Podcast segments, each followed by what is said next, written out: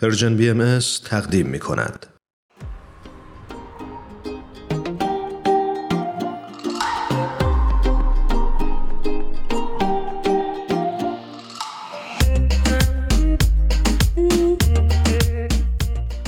شنونده های خوبمون خبر خوش که خانم سوها دردشتی رو روی خط داریم. بسیار خوشوقت هستیم از اینکه دعوت ما رو پذیرفتن و بار دیگه در خدمتشون هستیم. سوها جون بسیار خوش اومدی. خیلی خوشحالیم از اینکه روی خط داریمت. خیلی ممنون هرانوش جان باعث افتخاری که باز در خدمت شما و شنوندگانتون هست قربان تو سوها جان منم به درود میگم به برنامه خودت خوش اومدی. خیلی ممنون. ایمان جان درود بر تو و خوشحالم که امروزم بحثی با هم دیگه صحبتی با هم داریم. قربانت. من برای اون دسته از شنونده همون که شاید اولین بار صدای سوها رو میشنوند بگم که سوها دردشتی عزیز مشاور خانواده ازدواج و کودک است همطور که همه شنونده ها می‌دونن ما امروز سوها جون موضوع برنامهمون در مورد خشم و عصبانیت هست. و ما می‌خواستیم سوال اول رو اینطوری ازت بپرسیم که خشم و عصبانیت رو اصلا در روانشناسی چطوری می‌تونیم توضیح بدیم و چه تعریفی داره؟ بله خشم رو ما به عنوان یکی از احساسات توضیح میدیم و همه حس ها پدیده های طبیعی هستند که ما از طریق حواس پنجگانمون یه سری اخبار رو می‌گیریم صدایی میشنویم بویی رو به مشاممون می‌خوره مزه رو از طریق حس چشاییمون تجربه می‌کنیم و بعد سیستم عصبی ما بر اساس اون چیزهایی که یاد گرفته یه سری شبکه هایی رو تشکیل داده که تمام این اخباری رو که دریافت می‌کنه تبدیل می‌کنه به حس های مختلف که باعث بشه که ما بتونیم از خودمون مراقبت کنیم اگر در خطر هستیم کاری براش انجام بدیم و احساسات دیگه. حالا مسئله خشم اینه که معمولا اگر که ما بخوایم ریشه یابی کنیم ببینیم کسی که داره خشم رو تجربه می‌کنه چه اتفاقایی داره میفته معمولا پشت حس خشم همیشه استراب و حس استراب وجود داره. سیستم ما برای اینکه هر حسی رو بتونه تجربه کنه مجبوره که اون رو به یک رفتار یا به یک سری رفتار تبدیل بکنه. بنابراین وقتی که حس خشم به ما دست میده ما گزینه های مختلف داریم که بعضی ها راجبش صحبت می‌کنن بعضی ها نفس عمیق می‌کشن سعی می‌کنن که حس خشمشون رو تبدیل بکنن به یه مقدار حس آرامش. که رفتاری که از به استفاده می‌کنن که اون رو تجربه کنن یه سری رفتارهای مثبت باشه. متاسفانه بسیار رایجه و اگر که به اکثر انسان ها نگاه کنیم خیلی وقتها میشه که بر اساس حس خشم رفتار عصبانی رو انتخاب می‌کنن. حالا رفتار عصبانی می‌تونه صدا بلند کردن باشه از کلمات بد استفاده کردن باشه چیزی پرت کردن باشه خدای نکرده کتککاری باشه و یکی از رفتارهایی که خیلی رایجه برای ابراز حس خشم منتها مسلما بسیار مخربه. هم برای خود طرف و هم برای اطرافیان. چه جالب. سوها جان اشاره کردی به اطرافیان. خوبه که اینجا این رو هم ازت بپرسیم که وقتی با یک فرد خشمگین روبرو هستیم حالا چه در از منظر یک والد و چه از منظر که از اطرافیان اون فرد چه رفتاری باید انجام بدیم و چطور باید شرایط رو مدیریت کنیم؟ بله. اشاره که داشتین اول پدر و مادرها و وظایفه که اونها دارن خیلی خیلی متفاوته تا دیگران.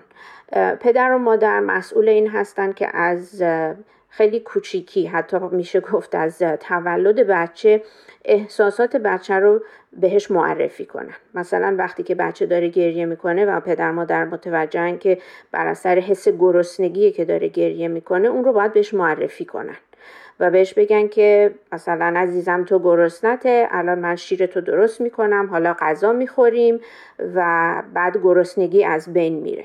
بنابراین اساسی ترین وظیفه پدر مادر اول و حتی تا چندین سال اینه که احساسات بچه رو بتونن خودشون درک کنن که چه حسی داره بچه تجربه می‌کنه و اون رو بهش معرفی کنن. و بعد از اون رفتارهایی که پسندیده است و مهمتر از حالا شاید مهمتر یا به یه اندازه اهمیت داشته باشه که درست باشه و صلاح خود بچه و اطرافیان باشه اینه که رفتاری که به صلاح استفاده کنن. عصبانیت برای ابراز خشم هیچ موقع تصمیم درستی نیست. و پدر و مادر می‌تونن با یکی از مؤثرترین راههایی که به بچه ها رفتار درست رو یاد بدن اینه که خودشون الگوی باشن که با اون رفتار درست بتونن بچه ها رو هدایت کنن. به این منظور که حتی من خیلی وقتا به پدر مادرها پیشنهاد می‌کنم که وقتی که با همدیگه دارن صحبت می‌کنن این رو ابراز کنن. به, به مثلا فرض کنید همسرش بگه که من متوجهم که تو الان خشمگین داری میشی و صدات داره بلند میشه و این صدای بلند من رو اذیت می‌کنه و یه جوری نشون بدن که می‌تونن به همدیگه هشدار بدن و در این حال پیشگیری همیشه بهتر از درمان کار می‌کنه. به این معنی که همیشه معرفی کنن. من الان احساس خشم می‌کنم احساس می‌کنم که یه مقدار اینی که بخوام عصبانیت خودم رو اداره کنم داره برام سخت میشه. بنابراین میرم پیاده روی می‌کنم یا شروع می‌کنم این یه بازی جدید رو.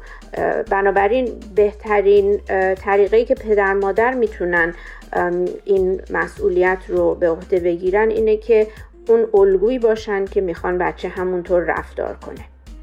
حالا صحبت در مورد اینکه ما در قبال بزرگسالانی که در جامعه یا در زندگی شخصیمون دوستانمونن حالا همسر محل کار همکارا هستن در اون موقعیت ما چه مسئولیتی داریم؟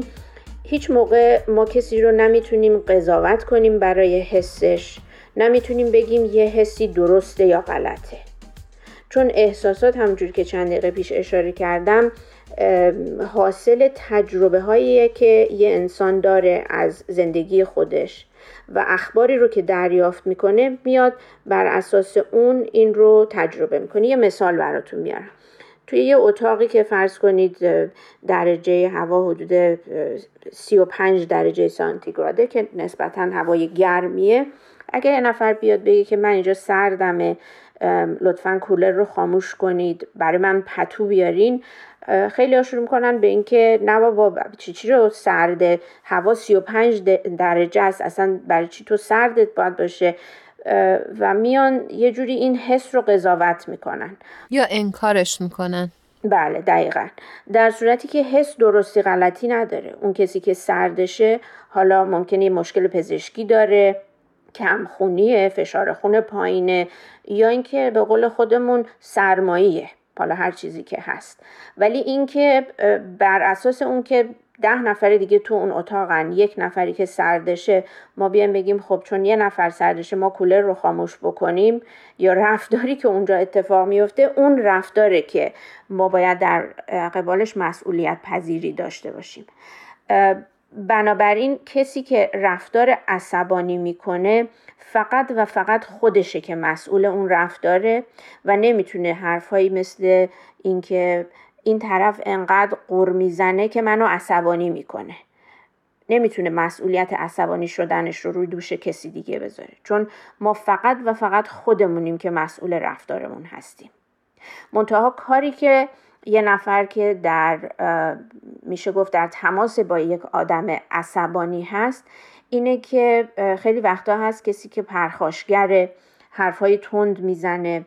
یه مقدار ممکنه که اطرافیانش رو حتی به یه چیزهایی محکوم کنه. من فکر می‌کنم اون اطرافیان مسئولن که برای حفاظت خودشون همیشه متوجه این باشن که اگر کسی عصبانیه خطا از من نیست. بنابراین اینی که میگه که شما خیلی زود بهتون برمیخوره معمولا آدم هایی که پرخاشگر هستن میگن نازک نارنجی هستین شما نمیشه باهاتون حرف زد تا یه چیزی میگیم بهتون برمیخوره. مسئولیت ما به عنوان کسایی که در تماس با یه آدم عصبانی هستیم اینه که اینها رو نپذیریم. حالا بستگی به موقعیتش داره ایمان سوالی که پرسیدی که ما برای اطرافیان چه کاری می‌تونیم بکنیم من فکر می‌کنم اینه که بستگی به موقعیت. اگر طرف وقتی که آرومه و شنوایی داره از ما اشاره بهش داشته باشیم که من متوجه شدم که وقتی که تو خشمگین میشی برات خیلی مشکله که خودت رو اداره بکنی و رفتاری که می‌کنی عصبانی باعث مثلا آزردگی من میشه یا اطرافیان. و معمولا کسایی که رفتار عصبانی می‌کنن این رو توضیح میدن که اون لحظه خودم رو نتونستم کنترل کنم و معمولا بعد از چند دقیقه یا چند ساعت معمولا معذرت خواهی می‌کنن. و اصطلاحا این قول رو میدن که دیگه این رفتار تکرار نمیشه. درست. ولی باز هم تکرار میشه. بله چون مسئله این که این رفتار تکرار نشه لازمش اینه که یک سری رفتارهای جدید دیگه بیاد و عادت ثانوی بشه. چون خیلی وقتها رفتار عصبانی عادت ثانوی افراد میشه و برای ابراز خشمشون راه دیگه ای نمی‌دونن. سوها جان چطوری میشه این رفتارها رو جایگزین کرد؟ من معمولا اگه بخوام به طور خیلی خلاصه ولی با کاربرد بالا پیشنهادی داشته باشم همیشه میگم که احساسات رو ما می‌تونیم به دو دسته تقسیم بکنیم. یکی احساساتی که برای ما دلپذیرن و اصطلاحا بهشون بگیم احساسات مثبت مثل خوشحالی، آرامش، آسایش، لذت و خیلی چیزهای دیگه. و احساسات دیگه که آزاردهنده هستن به اصطلاح بهشون بگیم که احساسات منفی. مثل خستگی، نگرانی، دلشوره، خشم که امروز داریم راجع بهش صحبت می‌کنیم. اون لحظه که ما می‌بینیم که حالمون خیلی خوب نیست یا اینکه حالا چون بحث امروز راجع به خشمه احساس خشم داریم باید به یه وقتی به خودمون بدیم و ببینیم که حس متضاد خشم چیه. معمولا یکی از احساسات متضاد خشم می‌تونه آرامش باشه. و بیایم ببینیم که چه رفتارهایی و چه کارهایی که ما انجام میدیم به ما حس آرامش رو میده. چون حس آرامش برای همه یک جور هست ولی همه رفتاری برای همه اون احساس مشترک رو نمیاره. بله. بنابراین هم پیشگیری رو انجام بدیم. کسی که می‌بینه که مشکل عصبانیت داره یکی از راه های اولیه‌ای که می‌تونه باهاش اصطلاحا شروع بکنه و رفتار خودش رو عوض بکنه اینه که مقدار آرامش خودش رو بالا ببره یعنی چی؟ آرامش یک حسه بنابراین اگر که با پیاده روی حس آرامش می‌کنه حتما حداقل روزی یک رو پیاده روی کنه. اگر دید یه مقدار جواب میده ولی هنوز مقدار خشمش بالاست باید اینو بیشتر کنه نیم ساعتش بکنه. بعد یه نوع رفتارهای دیگه رو پیدا کنه. با خیلی از میشه گفت کارهای هنری بعضی ها آرامش می‌گیرن با ورزش کردن موسیقی گوش دادن. بنابراین این مسئله میشه یه جور پیشگیری کردن. چون اون لحظه ای که فردی که عادت به عصبانیت داره وقتی به نقطه عصبانیت رسید دیگه خیلی دیره که بخواد کاری براش بکنه. درست. ممنون سها جان که توضیح دادی. چون وقتمون کوتاهه دوست داشتم که در انتها این سوال رو بپرسم که این دوره های کنترل خشم و دوره های کنترل عصبانیت چقدر به نظرت مفیده و چقدر کارایی داره؟ سیستم ها و تکنیک های مختلفی هست که روانشناسان مختلف استفاده می‌کنن. حتی کسانی هستند که در رشته روانشناسی هم نیستن و خیلی کتاب های رو نوشتن یا طرق مختلف رو پیشنهاد می‌کنن. ولی به طور کلی اون چیزی که علم مخصوصا تحقیقات جدید داره نشون میده اینه که برای ایجاد هر نوع عادت جدید یا ترک هر عادتی ما معمولا احتیاج به 65 روز زمان داریم. یعنی اینکه اگر من می‌خوام روزی نیم ساعت پیاده روی کنم و روزی یک ساعت نقاشی بکشم و روزی نیم ساعت هم فرض کنید موسیقی گوش بدم که مقدار آرامشم رو بالا ببره و عادتهای ثانوی من به جای عصبانیت تبدیل بشه به اداره کردن خشم خودم برای اینکه اون عادتهای جدید ایجاد بشه حداقل حدود 65 روز زمان لازمه. ولی این رو خیلی به طور کلی من دارم بهش اشاره می‌کنم. از نظر چون محدوده زمانی ایمان پرسید ولی به طور کل ما وقتی بخوایم از خیلی اساسی و ریشه مسئله عصبانیت رو برطرف بکنیم طرف باید متوجه این باشه که احتمالا یک نوع اضطرابی که شاید یه مقداریش هم پنهان باشه وجود داره. و اگر به صورت خیلی کلی و اساسی بخواد مسئله عصبانیت خودش رو برطرف بکنه و عادتها رو تغییر بده احتمالا لازمش اینه که راجع به استراب خودش با یک پروفشنال کار کرده باشه. ممنونم از پاسخت. ممنون سوال جون. بسیار صحبت جالب و مفیدی بود. من حقیقتش خیلی خیلی برام جالب بود تمام صحبتات. و می‌خواستم اگر یادت باشه ما در انتهای برنامه از مهمانان برنامهمون درخواست داریم که یک ترانه ای رو به شنونده های خوبمون تقدیم بکنن. امروز برای ما چه ترانه ای داری؟ فکر کنم چون جزو یکی از راه حلا اشاره به این بود که وقتی که خشم داریم ببینیم حس متضاد اون چیه. و من خود آرامش رو آوردم شاید اگر که آهنگ همه چی آرومه رو گوش بدیم معنیش این نیستش که همه ما آروم هستیم ولی سعیمون اینه که با به سمتش پیش بریم. دقیقا با فکر کردن به هر موردی ما می‌تونیم بهش احتمالا حداقل سعی کنیم نزدیکتر بشیم. سپاسگزاریم. قبل از اینکه بریم آهنگ همه چی آرومه با صدای حمید طالبزاده عزیز رو بشنویم. ازت خدافزی می‌کنم و ممنونم که مهمان برنامه ما بودی. می‌خوام همینطور ازت قول بگیرم که حداقل یک برنامه دیگه هم همراه بشی با ما در مورد این موضوع و بیشتر راجع به حرف بزنیم. حتما خیلی خوشحال میشم که بتونم باز در خدمت باشم. بحث گسترده و باعث افتخار من خواهد بود. ممنونیم ازت سوها جون. تا دفعات آینده خدا حافظ خدا نگهدارت. همه چی آرومه. تو به من دل بستی. این چقدر خوبه که تو کنارم هستی. همه چی آرومه. قصه ها خوابیدن. شک نداری دیگه. تو به احساس من.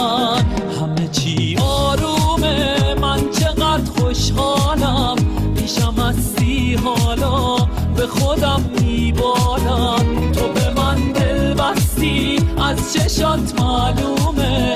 من چقدر خوشبختم همه چی آرومه.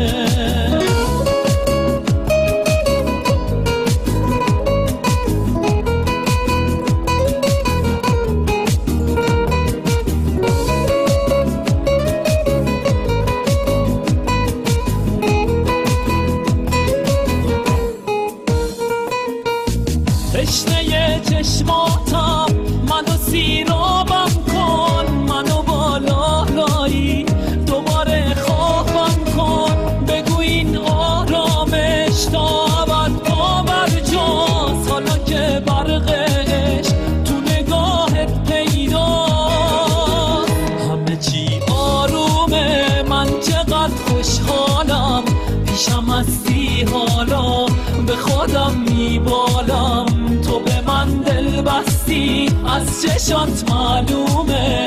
من چقدر خوشبختم. همه چی آرومه.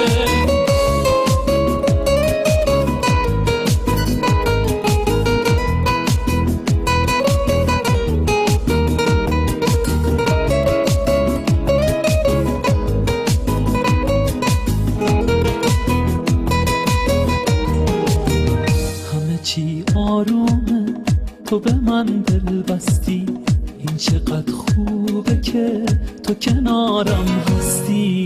همه چی آرومه. قصه ها خوابیدن. شک نداری دیگه. تو به احساس من. همه چی آرومه. من چقدر خوشحالم. هستی حالا به خودم میبالم. تو به من دل بستی از چشات معلومه. من چقدر خوشبختم همه چی آرومه. همه چی آرومه. همه چی آرومه. تشنه چشماتم منو سیرابم